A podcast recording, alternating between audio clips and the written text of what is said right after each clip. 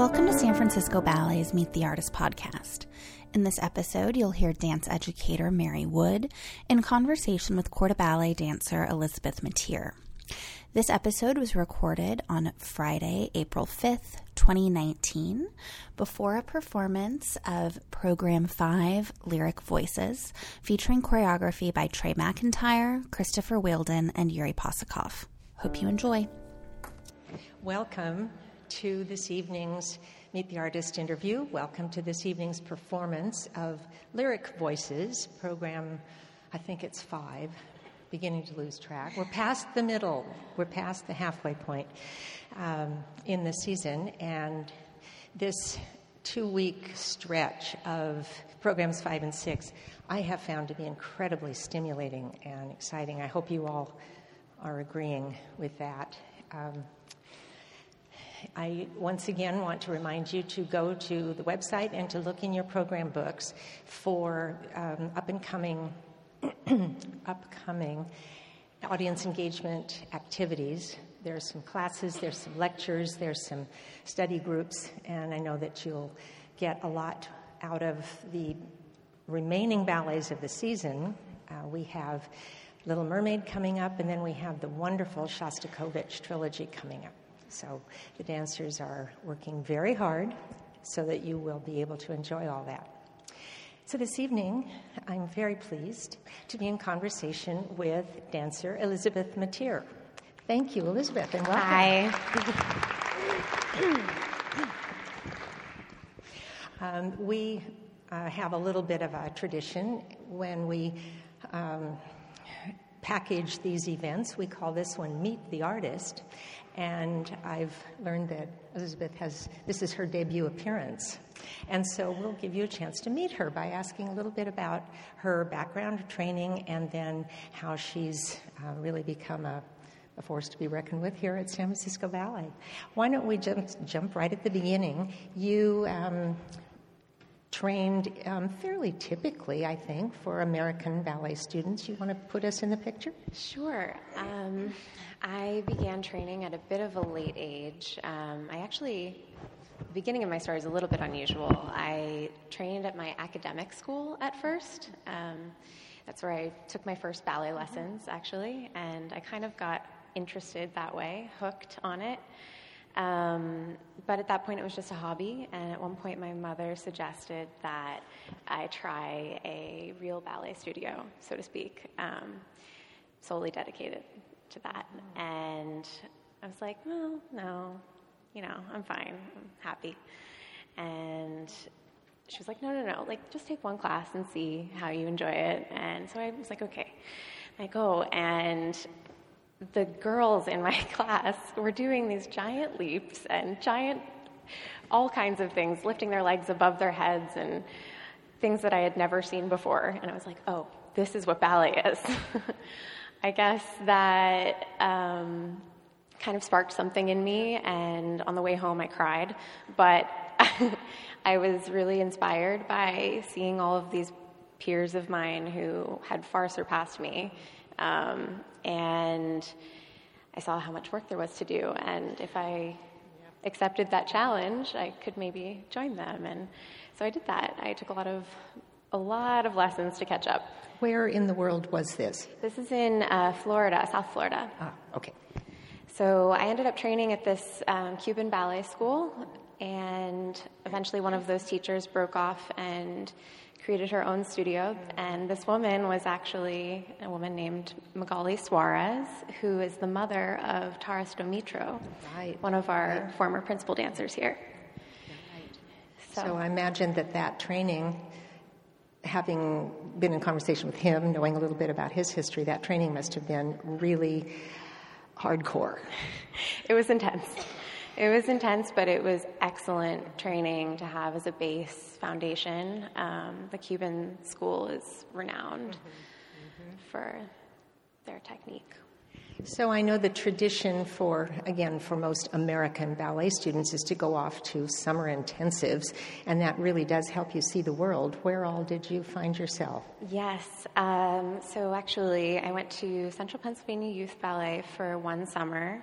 And then I went to the School of American Ballet, which was quite a diversion from my usual training. That was when I was 16 years old. And it was kind of random, actually. I just went to the audition thinking, um, just give it a try. Some of my friends were going, and they ended up singling me out at the end of the class for a full merit scholarship.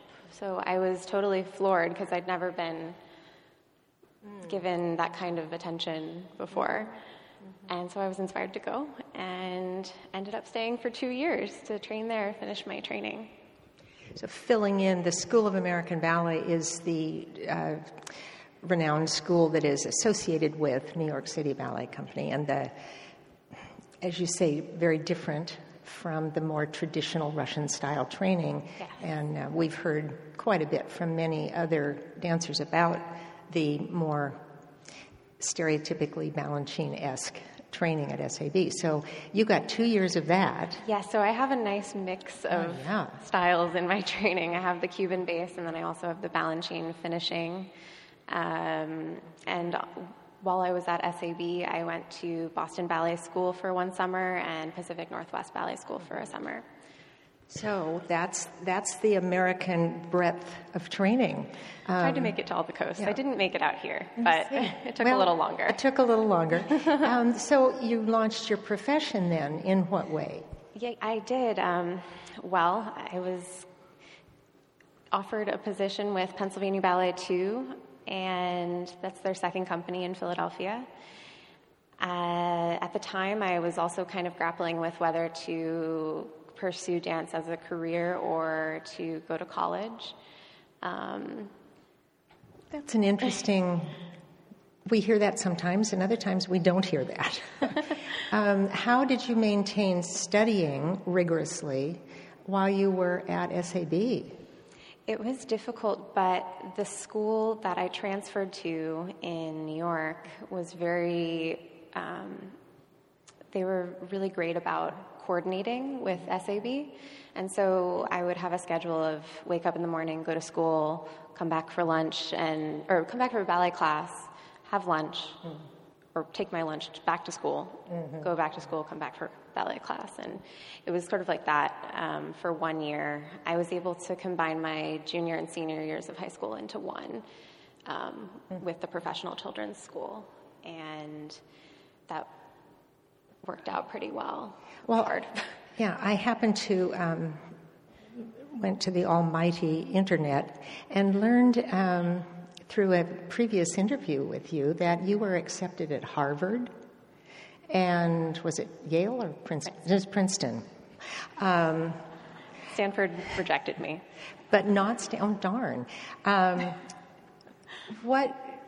Just we don't want to go diverge too far, but um, that's impressive. What area of study would you have pursued if you'd been an academic? Well, that's a tough one. I was always really interested in psychology, so I'm sure I would have wanted to pursue that a little bit.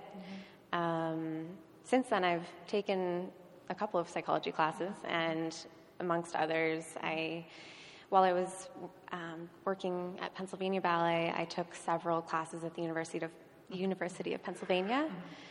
And um, this past season, I started with the LEAP program. I was going to go there. So, right. And just for the rest of the folks, um, a reminder LEAP stands for, Liberal Education for Arts Professionals. and it's based uh, here in the Bay Area. And um, so they make it possible to get a degree. Many, many of our dancers have gone on to do that. It's a really is- wonderful opportunity. Yeah. So that's great. And then after graduating from that and eventually retiring from ballet, you can go on to graduate degrees in Exactly. just about anything. Wow. the idea is having doors open. Yeah, cool. Well, um, back to performing. We've had the opportunity now to see you. This is your third season? Yes. So you're over halfway through your third season. And um, the kinds of roles, I was reviewing a little bit, varied, of course. The Corps de Ballet does everything. But um, I also noticed that you that there's a, a narrower list who get some of the character parts. and it looks like you've done a bunch of those. Is that something you enjoy doing? I do. They're a lot of fun. It's really nice to be able to kind of sink your teeth into portraying a story or a, a relationship with someone or just different characters. You mentioned in last season uh, Fancy Free. Mm-hmm. I did the Potata girl in Fancy Free, which was a lot of fun. It's a role that I actually yeah. learned in Pennsylvania Ballet originally, yeah, yeah. and then I had the opportunity to perform it here, which was very special. And then, quite a contrast would be in Sleeping Beauty, the the Queen Mother, the, the Tsarina. That's right. So, what kind of fun is that? it's a little bit challenging, to tell you the truth, because that role you sit for a very long hmm. time. and you watch everyone dance, which is really wonderful when you're very busy and tired, but it's also not something I would want to be doing every day at this point in my career while I'm still young. but it's fun, and yeah, the yeah. costumes are absolutely gorgeous. So yeah, that was a lot of fun. Um, as a contrast, this season in Sleeping Beauty, we did get to see you do the Fairy of Tenderness. So you got to exercise your Petipa. Yes rigor. Hopefully. yes. um, so, in that kind of area of just um, speculation and whimsy, when you're when you look at the at the repertoire, um, what are the parts that that you like to do most? Not necessarily the parts that are easiest for you. Or maybe you could start with what's easy for you to do. Um, I would say that the Balanchine roles come kind of naturally to me because I have that training in my arsenal. Um, not to say that every Balanchine role is easy. That's far from the truth. It, I did square dance once a really long time ago, and that was brutal. I don't know if that's a ballet we do here very often. Long time ago. Um, anything that's really dancey and extended. I love to dance Forsythe and uh, Dawson. I love the Robbins works. Um, Wheeldon. A little bit. I think I lean towards the neoclassical mm-hmm. side of things um, in general. Right. Well, that answers the question pretty much. Um, this season, we've had the chance to see you, as mentioned, as Tsarina and Fairy. Um, and in four of the six, I think, pieces in this rotation, yeah. um, mention them and maybe a comment or two about each piece, just because that's what this audience is going to be seeing. Well, they'll be seeing program 5 mm-hmm.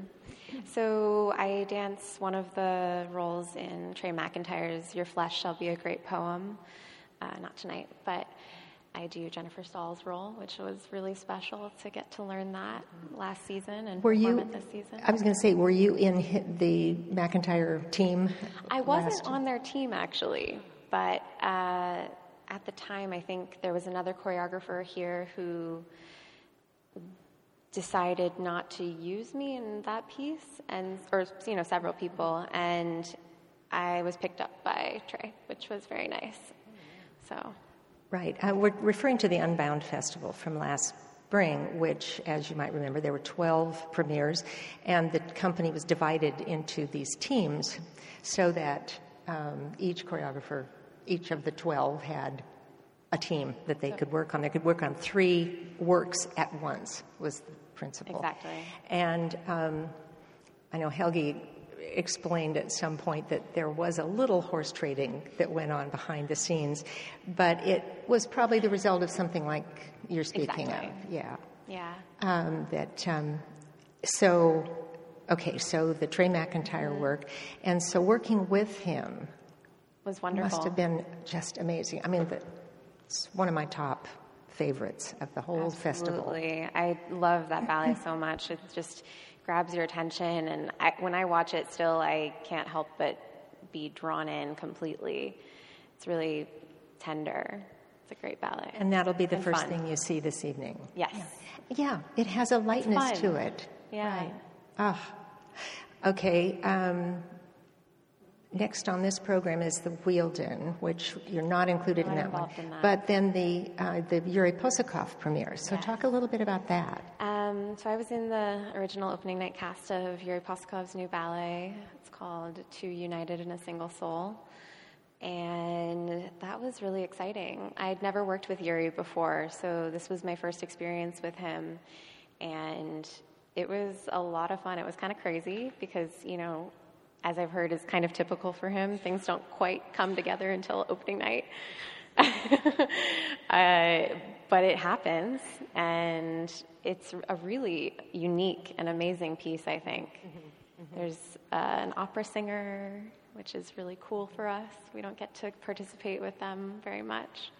And um, it's very athletic, I would say, a lot of um, movement, which I feel very comfortable with. I love the kind of weird, quirky movement and overextended. And Um, as I've, I've seen it now a couple times, um, there's a lot of duet work, part, part, partnering, pas de deux work, both for the ensemble couples and the principal couples. yeah, Um, and it looked really hard, it's a little bit challenging.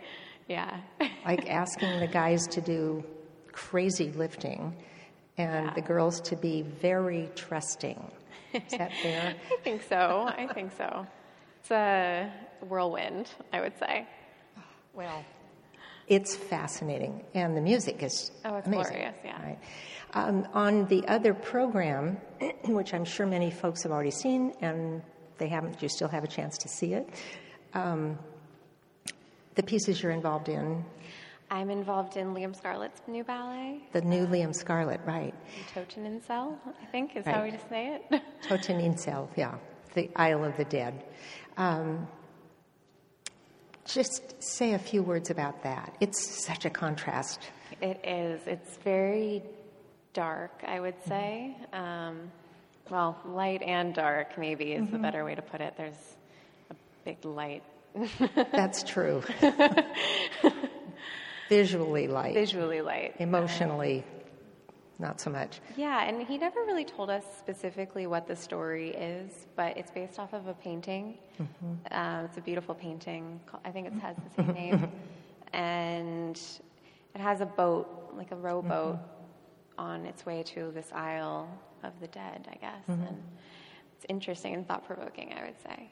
very very drawing you into it Yes. um, wondering what is at mm-hmm. where that light is Exactly. and fascinating music did you find the music oh, challenging It's beautiful. It's it is a little bit challenging to count sometimes, mm-hmm. or to hear the counts mm-hmm. through everything that's happening. It's very swirling and almost stressful music at times, and then at other times it's beautiful and um, calm. But I, I enjoyed working with Liam a lot on that. is that your first work with him No, I worked with him. The first time I worked with him was in Pennsylvania Ballet, um, a ballet called Asphodel Meadows. ah yeah that was one of his earliest pieces I think it was maybe his first ballet for the Royal Ballet, and we brought it to Philadelphia.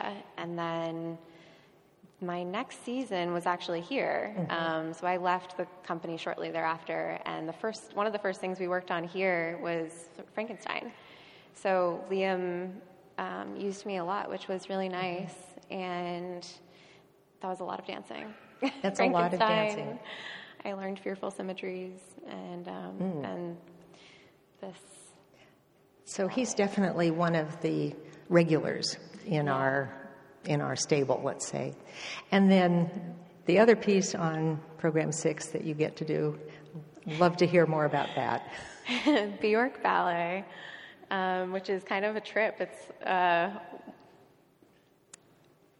Planet Bjork a little bit. Uh, you kind of feel transported to this other place where people are jumping around almost like at a rave or, you know, being carried around on a platform above their heads um, with a mirrored floor and all kinds of production elements that are unexpected and thrilling. I watching it is definitely a trip. Um, I wondered how it was to work with, or did you work with um, Arthur Pita? Yes. Um, I'd love some insights into the mind that can produce that piece. Oh, Arthur is so creative. He has no limit to the creativity in his mind, I think. Um, I feel like his brain works very differently from mine, so it was a big learning experience, and it definitely helped me grow, I think, as an artist. Um, we did a lot of improvisation exercises to help create movement ideas, and then Arthur kind of shaped and molded that and also input, obviously, his own stamp on everything and morphed it into this amazing piece. So Amazing. Cool. It's definitely amazing. Um, before we ask the audience to contribute some questions, um, the whole Unbound, I think we're still reverberating from the Unbound Festival. And um, five of the works appeared this season. I got my math right. And um, many of them were done at uh, the Kennedy Center last fall. and more of them will be done when the company goes to London in, at the end of May. Um, just can you reflect a little bit on how you think, what you think the overall effect of the festival was, has been, and will be on just on the rest of the world seeing San Francisco Ballet, seeing these choreographers? I think it created a lot of excitement and buzz the ballet world over, basically. Um, it brought in all kinds of people. I mean, I kept seeing directors from other companies here in and out and making sure to come see all the latest new ballets, probably picking out ballets for their company, mm-hmm. you know, to perform in a few years or so. That's what I would do if I were a director. Um, but it was really just the energy was palpable. Mm-hmm and um, I think it helped us all grow as dancers a lot. We worked with so many different choreographers, styles, and music, even, and shoe choices, and yeah. all kinds of things. So I think that the environment Helgi welcomed in, in terms of creation and creativity, being unbound, was really cool for everybody involved. How do you think all those pieces will be received, let's say in London? I hope well. Um, I'm really looking forward to bringing Anima Animus back um, after a little bit of a hiatus. Uh-huh. And that was one we did in Washington, D.C., and it was well received there. Um, David, I think, is more well known in Europe. So, right. uh, David, David, Dawson. Dawson. Yeah. Uh, so that'll be exciting. Well, I'm really looking forward to the, the feedback from that tour to London. And you're doing something like four different programs and a dozen or more work. Yeah. Uh, not just the Unbound works, but uh, it's going to be quite quite an event. So stay tuned. Um, if members of the audience have questions, we'd be happy to entertain them now. There's a hand went up, and I'll repeat the question. Um, I think you're actually asking about the Liam Scarlett piece, Die Toten Insel, to the Rachmaninoff score, which is the, the movement, the, the score is written in a meter of 5 8. And that there's, they've made quite a point of that in a lot of the descriptions of the work. And so um, she's saying she was trying to count it and was having a hard time finding that. Is there any comment you'd like to make about that slightly less than usual rhythm? I think we counted in fives actually. Um, it's hard when we don't have the music right this moment, but it's um, kind of a slow five, like, or no, I mean, hard to explain without the music. From the point of view of music theory, the phrases are phrases of eight, but, but there are eight measures that are in five. So it's one, two, three, four, five, two, two, three, four, five, three, two, three, four, five, etc. Would that? That's very accurate. Okay. and the overall effect is it, it jars your mind a little bit because we're just not used to, well, until you get. I would sing it for you, but I don't want to butcher the music. Let's go to another question. Somebody had one over here. I thought, yeah, sure. What kind of style do you like? I, I think is that the of choreographers style. I enjoy the more neoclassical style usually, um, sort of along the lines of Balanchine or uh, Forsythe, Dawson, um, Yuri Possokhov, I think, could fall into the neoclassical realm a little bit. Um, that's sort of what I bend towards generally, but I love dancing classical works and contemporary works and everything in between when I have the opportunity. Um, okay, your question. Wow, that's a great question. Um, it's nice to hear you talk about dancing, but talk about some of the things that um, occupy you when you're not dancing. What kind of music? What kind of books? What kind of hobbies? That kind of spans the gamut. I am not a huge music buff, but I enjoy listening to music, of course. I listen to classical and all the stuff that's on the radio and whatever the people I'm around like to listen to, and I get to listen to everything. Um, I like to cook and bake in my spare time when I have the time. When it's in season, it's difficult to find that time, but those are a couple of hobbies when I'm not doing school, and um, school takes up a lot of time as well, reading for school. I wish I had more time to read for pleasure. I used to be a big reader, um, but it's kind of only when I have a chance now. There will be time. Yes.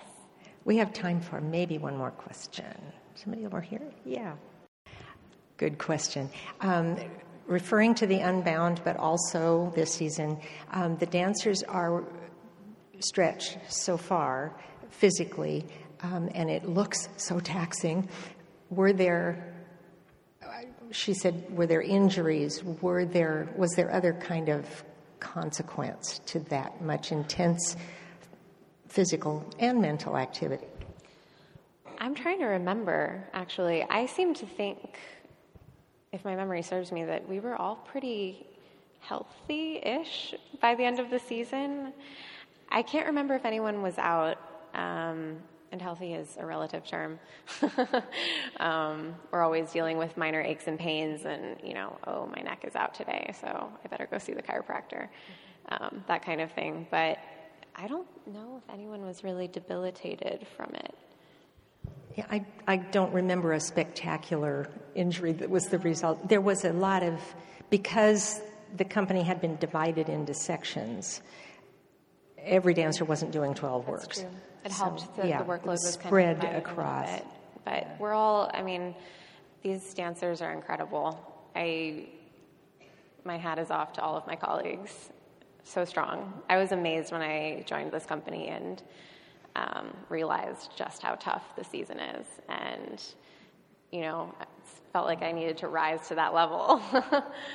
and. It's Almost every dancer that I speak with who talks about coming here mentions that they just had no idea that the pace would be what the pace is. Well, we're more than halfway through. Three fourths of the way Not through. counting the weeks or anything. Yeah. No. um, I'm sorry we have to finish. For those of you who came in late, um, I'm Mary Wood. I don't think I mentioned that. And um, I've been speaking with um, Elizabeth Mateer, who is a member of the company and in her third season, and we're looking forward to seeing a lot more of you. Thank, Thank you, Elizabeth. Thank you all. Enjoy this evening's performance. Thanks for listening to San Francisco Ballet's Meet the Artist podcast. For more podcasts and other audience engagement programs, check out sfballet.org or your favorite podcast player.